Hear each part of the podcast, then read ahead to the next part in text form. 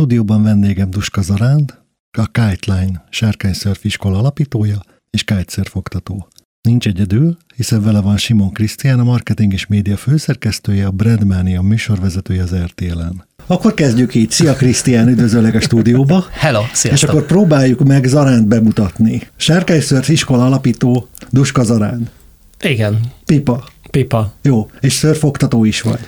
Hát a hagyományos hullámszörfet azt nem oktattam még, azt Magyarországon viszonylag nehéz űzni hullámok hiány, uh-huh. de úgy elég sok fajta szörfet oktattam, igen. Jó, és hogyha jól puskázok, akkor nem csak ezzel foglalkozol. Siklóernyőzöl, elektromos gördeszkázol, kájtozol, windsurfözöl, és még pecázol is. Hát igen, szeretem ezeket a sportokat, minden, vagy nagyjából azok a sportok fogtak meg valahogy az időjárástól, amik így nagyon függenek, nem tudom miért.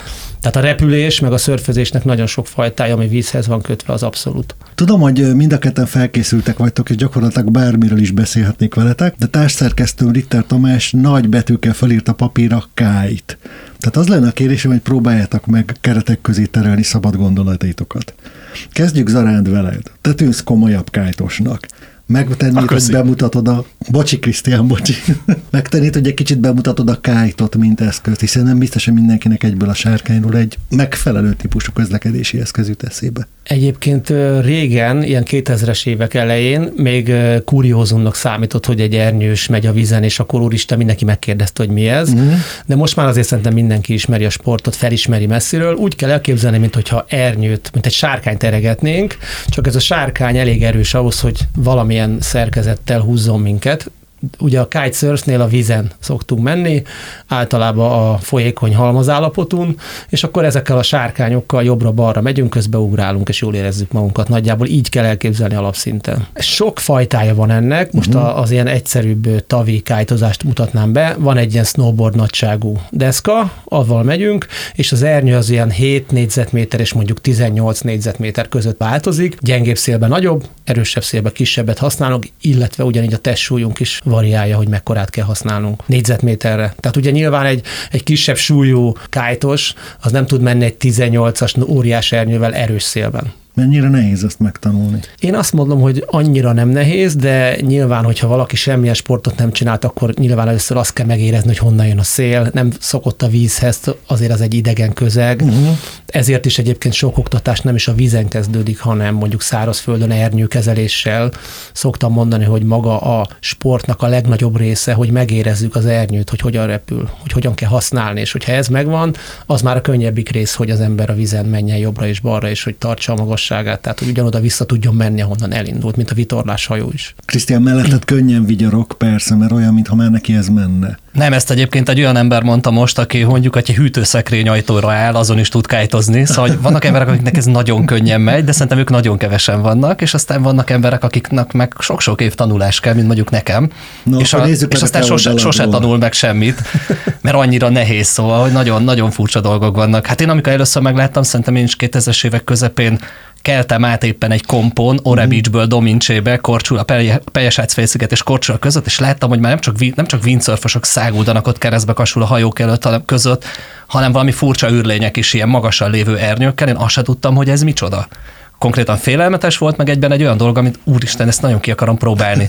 De majd mikor, meg hogyan, és akkor én még windsurfözni sem tudtam. Tehát nekem mondjuk az volt az első, és ez meg sok-sok évvel utána sokkal később, mert egy picit féltem tőle, egy picit idegennek tűnt, távolinak tűnt, aztán meg egy óriási élmény, amikor az ember ezt elkezdi, elkezdi csinálni, akkor valami fantasztikus dolog lesz. Néhányszor persze a víz alatt húzza az ernyő, és hát mindenféle furcsa mutatványokra képes vele, vigyázni is kell, de hát jó szakemberekhez kell menni, vagy nem tudom, tanulni kell hosszú-hosszú tanulás. Te a windsurfet cserélted el erre? Jól értem? Szerintem igen, és sőt biztosan igen, és szerintem nagyon sokan mások is úgy vannak, vagy voltak ezzel, hogy windsurföztek, vagy valamilyen szörföztek, mert régen igaziból volt a windsurf, nem? Meg a hullámszörf. Hát a windsurf Magyarországon, amit tudunk űzni, hogyha nem kell elutazni, hiszen széllel megy, nem kell hozzá hullám, de viszonylag nagyobb szél kell hozzá. Mm. A kitesurfnek az volt a nagyon nagy előnye, hogy viszonylag kis felszereléssel, amit könnyebben lehetett szállítani, viszonylag kisebb szélben is lehetett menni. Tehát nagyon sok windsurfös azért kezdte el, mert egyszerűen már megunta nézni a többieket, hogy kájtoznak, és azt mondta, hogy na jó, most akkor elkezdek kájtozni én is, mert nem akarok megint a parton ülni. Meg hát persze az ember öreg, öregszik, és ez könnyebb cipelni.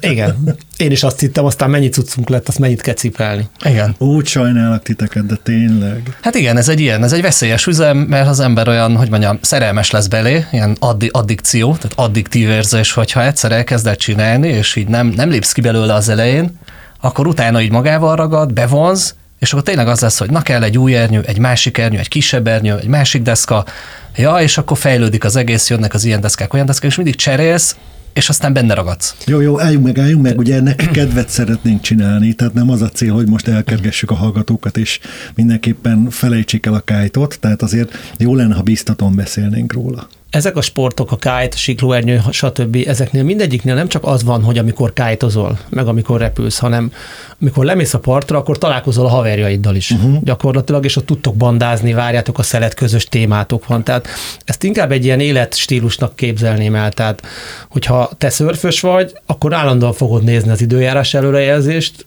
profivá válsz benne, hogy melyik websájtokat kell áll, de tényleg, tehát valamennyire rá kell, hogy lássál, és így gyakorlatilag egy belekerülsz egy olyan csapatba, aki körülötted van, hogy, hogy így, ez így megy, megy a dolog előre, de egyedül nem is csinálná az ember általában ezeket a sportokat. Szerintem nagyon-nagyon fontos, hogy egy csapathoz tartozol, akivel van egy közös témátok, és közösen csináljátok a sportot, tudtok örülni egymást sikerének a víz, hogy ki miért ugrott, stb.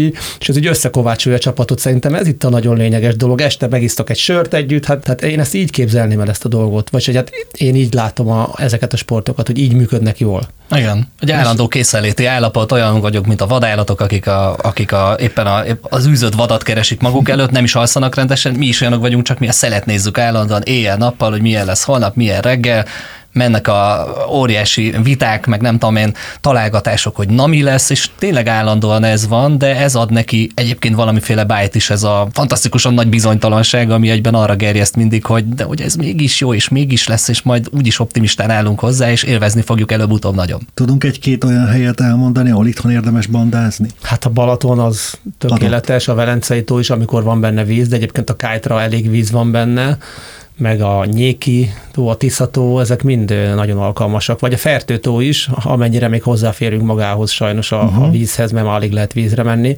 sőt, az egy nagyon jó szeles rész is. Tehát van azért hely itthon. Nem dorogító, mond... nem is mondtad a Dorogítót? Hát a Dorogító az limitált, mert elég kicsi, meg nem annyira van olyan jó helye, hogy a szél befújjon, de igen, tehát az is használható. Én azért például sose gondoltam volna, hogy a Dorogítóra megyek, és egyszer csak ott feltűntem ott.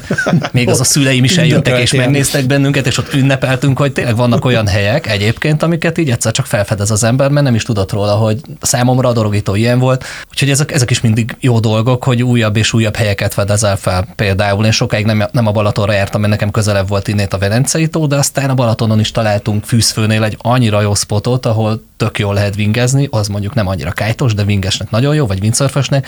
Szóval mindig van új spot, amit így az ember felfedez, megtalál, ott találkozik régi haverokkal, megismerkedik új haverokkal, akik, akiket összeköt a szél. Szóval ez, ez egy nagyon jó dolog ebben. Kimondtad azt a szót, hogy lehet vingezni, meg kájtozni. Zared elmondta a kájtot, akkor egy kicsit mesélj a vingről. Elmondom, hogy mit szeretek én a vingezésben. Én azt szeretem, hogy repülök. Igen. Ez is egy olyan érzés, amit életemben el nem tudtam képzelni. Számomra ez olyan volt, mint hogyha egy varázsszőnyeg lenne alattam, csak mondjuk merev a dolog, de repülök, és ezt ez egy ilyen leírhatatlan érzés, hogy van egy deszk, ami egy idő után kiemelkedik, a uh-huh. kezedben rángatsz egy ernyőt, amilyen pár négyzetméter, furcsa mozgással, először azt gondoltam, hogy ez ilyen teljesen ilyen abnormális mozgás, amit ott a vingesek csinálnak, és amikor legelőször jó pár évvel ezelőtt szerintem pont így ketten közösen néztünk egy videót erről, hogy úristen, nem sokára ilyen deszkák lesznek majd, amik kiemelkednek és repülnek, és ilyen kicsi ernyők lesznek majd, és ez akkor milyen fura volt, az aztán azóta elterjedt, és körülbelül egyre többen csinálják mindezt, de hogy ez technikailag hogy működik, azt az arány tudja. Igen, ezt akartam majdnem közben is szakítottalak, hogy azért mondjuk el a hallgatóknak, hogy ez a vingezés, ez csak úgy működik, hogy egy úgynevezett hidrofoil van alattunk, amit úgy kell elképzelni kicsit, mint a vöcsök szárnyas hajót, uh-huh. hogyha megfelelő sebességet elérünk, akkor egy ilyen szárnyon repül a felszerelés. Tehát és gyakorlatilag a deszka víz A deszka van. nem ér a vízhez, csak uh-huh. a legelején úsztat minket, és emiatt sokkal kevesebb energia szükséges ennek a rendszernek a működtetésére vezetéséhez, és ezért kisebb szélben lehet így, hogy is mondjam, repülni. Viszont akkor elcserélheted a hosszú madzagokon lógó ernyődet egy a Krisztián által is említett kézben tartott kis cuccra. Igen, de, de a windsurf, a kite és a wing az nagyon-nagyon rokon sportok. Tehát uh-huh. a Krisztián is ugye windsurf kezdte, utána kite hogy wingezni kezdett, az lényegében ez egy ilyen hibrid valamije. Tehát ő, ő, neki az, hogy ő windsurfözött, az egy óriási előny volt. A wingezésnél szinte csak azt kellett megtanulnia, hogy hogyan kell kiállni a deszkára, mert a windsurfből már tudta, hogy hogyan kell menni félszélbe. Tehát aki ezeket a sportokat elkezdi, ez egy ilyen leágazás mindig, hogy melyik, de az alap principül, hogy hogy működik a szárny, hogy hogy húz minket, vagy hogy hogy megy a deszka, az mindig ugyanaz. De ha jól értelek, akkor simán kezdhetünk kájtal, utána onnan akár léphetünk egy szárnyas kájtra, igen, tehát a, akik kájtoznak, általában el is kezdtek ilyen hidrofoilos uh-huh. kájtozni, mert nagyon-nagyon kis szélben lehet azzal menni. Tehát a kájtal aztán tényleg szinte szélcsendbe lehet menni. A kájtnak kicsit a hátránya az az, hogy, hogy nem minden parttól lehet vele elindulni. Tehát ugye 25 méteres zsinór van, akkor azt valakinek föl kell adnia, akkor az ne a strandolóra essen. Tehát ez a, a szörfesek terjesztik azt a hírt, hogy a kájtosok szoktak a fán lógni. Hát ők is, igen. Tehát a windsurfer, ha valaki lóg a fán, az már kemény azért. Igen. Tehát olyat még nem láttam. Olyat még nem, de villany, villanypoznán vagy villanyvezetéken olyat láttunk. De az kájtos volt. Az kájtos volt. Krisztiánból mindig kiadod a kemény. Tegyük hozzá már a kájtot. Hát húzott a vízbe, a, lógtam a fán. Mindenki megúszta, fantasztikus érzés volt annak is, aki fönt ragad, de hát van ilyen, van Akkor ilyen. ezt nem is kérdezhetem mástól ezt, mint Tehát tőled. Együtt sereztünk utána tűzoltókkal. Igen, igen, igen. De tényleg így volt. Így aztán aztán jegyzőkönyv sem azt született hittük, róla. Hogy, azt hittük, hogy jegyzőkönyv lesz, meg, meg rendőrségre Segítség. megyünk, meg én nem tudom hova, a reptér mellett, mert ezt azért el kell mondanunk, hogy egy nemzetközi reptér mellett volt 20 méterre mindez. És, és nem, nem így történt. Tehát vannak még laza helyek a világon, hogy úgy mondjam. Olyan büszke vagyok rátok, mert hangulatot biztos, hogy tudtok hozni a kájt mellé. Tehát a hallgatók nem is emlékeznek arra, hogy mi történt a kájtunkkal, de hogy jó hangulatban történt, az biztos. Krisztián, ez akkor is a te napi rendi pontod lesz. Biztonsági felszerelések. Érted, hogy miért kérdezem most már tőled? Az nagyon fontos, tehát mentőmellénynek mindig lenni kell. Egyszer, mentőmellény biztos, hogy van. Aztán... Egyszer az nagyon fontos. Hát a sisakot is szoktunk venni. Uh-huh. Egy, ideig, egy ideig én azt úgy hanyagoltam, a Vince windsurfnél, de aztán, aztán nagyon elkezdtem kezdtem használni, és úgy érzem, hogy ez mindig nagyon jó. Ez a legfontosabb, nem? Kihagytam valamit? Hát a hidrofoilnál mindenképpen, mert ugye kések között gyakorlatilag uh, hamar megüti az ember a fejét. A kite nem annyira szoktak, de én javaslom mindegyik sporthoz mm. egyébként a sisakot. Tehát segít, hogyha baj van. Főleg a kite amikor kirángat a partra, vagy valami ilyesmi történik, de hát azért ezek megelőzhetőek, hogyha az ember nem autodidakta módon kezd el tanulni. Húztok neoprén ruhát? Mind a ketten fázósak vagyunk, úgyhogy mi, mi vastag neoprén ruhába, meg hosszú neoprén ruhába szoktunk, akkor is, hogyha melegebb helyre megyünk, igen, nem? Igen, igen, De ez igen. attól függ, hogy, hogy kinek. Ez emberfüggő. Cangzoli, aki kicsit északabbra edződött, az például... Svédországban és Dániában. Egyszer gatyában elkájtozik ott, ahol én a hosszú ruhában mondom, hogy hát egy kicsit fáztam. De azért azt érdemes alaposan átgondolni egyébként az utazások előtt, vagy a kájtozások sport előtt itthon is, meg főleg akkor, hogy milyen időben megyünk, uh-huh. mert egyébként a társaság nagy része, akiket én ismerek, és kájtozunk és vingezünk, ők már hónapok óta nyomják ezt a sportot, vagy ennek a sportok a különböző várfajait a Balatonon, meg a Velencei tavon, tehát én most még kimaradtam ebből az ide, valami oknál fogva, de már, de már vágyom rá nagyon. Szóval azért érdemes odafigyelni arra, hogy milyen a ruházat, és szerintem annak profinak kell lenni, mint hogy a felszerelések is nagyon profik, tehát hogy ezek általában nagyon jó cuccok, ugyanígy a ruházat is az. Nyáron a naptól érdemes óvni magunkat, meg mindenféle krémek kellenek, mert azért sokat vagyunk a, a vízen, ami elég gyakran előfordul, mert hogy az ember annyira jól érzi magát, hogy egy idő után elfeledkezik, hogy mondjuk már egy vagy két órája ott nyomja az ipart, és megy 15-20 kilométert, vagy még többet, és aztán olyankor jön a leégés, meg a napszúrás, meg egyebek, szóval sok mindenre oda kell figyelni. Milyen sebességgel tudtok menni a kájtal? Hát egy gyökkettővel. Nem téged kérdeztünk. Ez, ez, ez nagyon, ez nagyon a, attól függ, hogy milyen fajtája, de hát 100 km per órával is lehet menni egy speciális deszkával, speciális ernyővel, nem is tudom, még a windsurf világcsúcsot is megdöntötték szerintem, de az egy ilyen kikotort, Namíbiában kikotortak egy, egy csatornát, ahol gyakorlatilag így csak erre volt tervezve, hogy a 80 km-es szélve megdöntsék mm. a mhm. rekordot, de átlagban én azt mondom, utazósebesség az 30-40 km per óra. Az a maximum, amivel megy egy átlag kájtos. Egy windsurfes is kb. ennyivel megy, meg egy vinges is, ha már itt tartunk. Tehát így nagyjából ez a amivel közlekedünk. Jó, szépen körvonalazódik a sportág. Még egy olyan kérdést a végére hadd tegyek föl nektek, hogyha valaki a hangulat ellenére úgy gondolja, hogy mégiscsak kájtozni szeretne ebben a szezonban, de mondjuk óvatos hallgató és óvatos duhaj. Mi az az összeg, amit rá kell szánni egy ilyen szetre? Hát először is én a javaslom a tanulást, az Aha. egy iskola. Én azt mondom, hogy egy ilyen négy-öt alkalmas oktatás, hogy a biztonságot megtanulja, az ernyőkezelés az egy ilyen 80-100 ezer forint nagyságrendileg, és a felszerelés pedig használtan 3-400 ezer Mhm. forint körül indul, hát és ki nem bírom mondani, mi a vége. Persze, abban biztos Tehát az, voltam. Az az induló, tehát manapság már az alatt nem kapunk És semmit. hol vannak ilyen oktatóhelyek? Oktatóhelyek a Balatonon főleg, mert ott a déli parton kis víz van, de szerintem a legtöbb iskola úgy működik, hogy mikor nyáron jobb idő van, akkor meghirdetik a túráikat ilyen-olyan csoportokban, és gyakorlatilag amikor jó a szél, akkor kell menni. Tehát ha fúj a szél, menni kell, nem az van, hogy most ráérek, most szombat van, akkor menjünk. Tehát sajnos ez nem így működik Magyarországon. Maga mellett látom a kis hivatalnokot, aki 8-tól 16 óráig robotol, és közben érkeznek hozzá az időrejárs jelentések. Fú, ezek a dilemmák. Tehát azok tudnak eljárni, szörfözni, akik úgy kicsit rugalmasabban tudják az időbeosztásukat kezelni, mert ha nem tud a szélbe elmenni, akkor kefét eszik gyakorlatilag estére, aztán másnap meg Szomorú így az élet, itt minden a széltől függ. Ki mikor és hol kezdi el a szezont? Ha még nem kezdtétek volna el. Elkezdtük. De én nem vagyok annyira azért, én fázos vagyok, Igen? de a taki haverom az minden nap nyomja az utóbbi napokban is. Most én, én egy olyan három-négyszer voltam idén vizen, Hát most meg nem sokára utazunk el, és akkor Egyiptomba fogjuk tolni, bár az előrejelzés ne- nem fényes, de azért megpróbáljuk.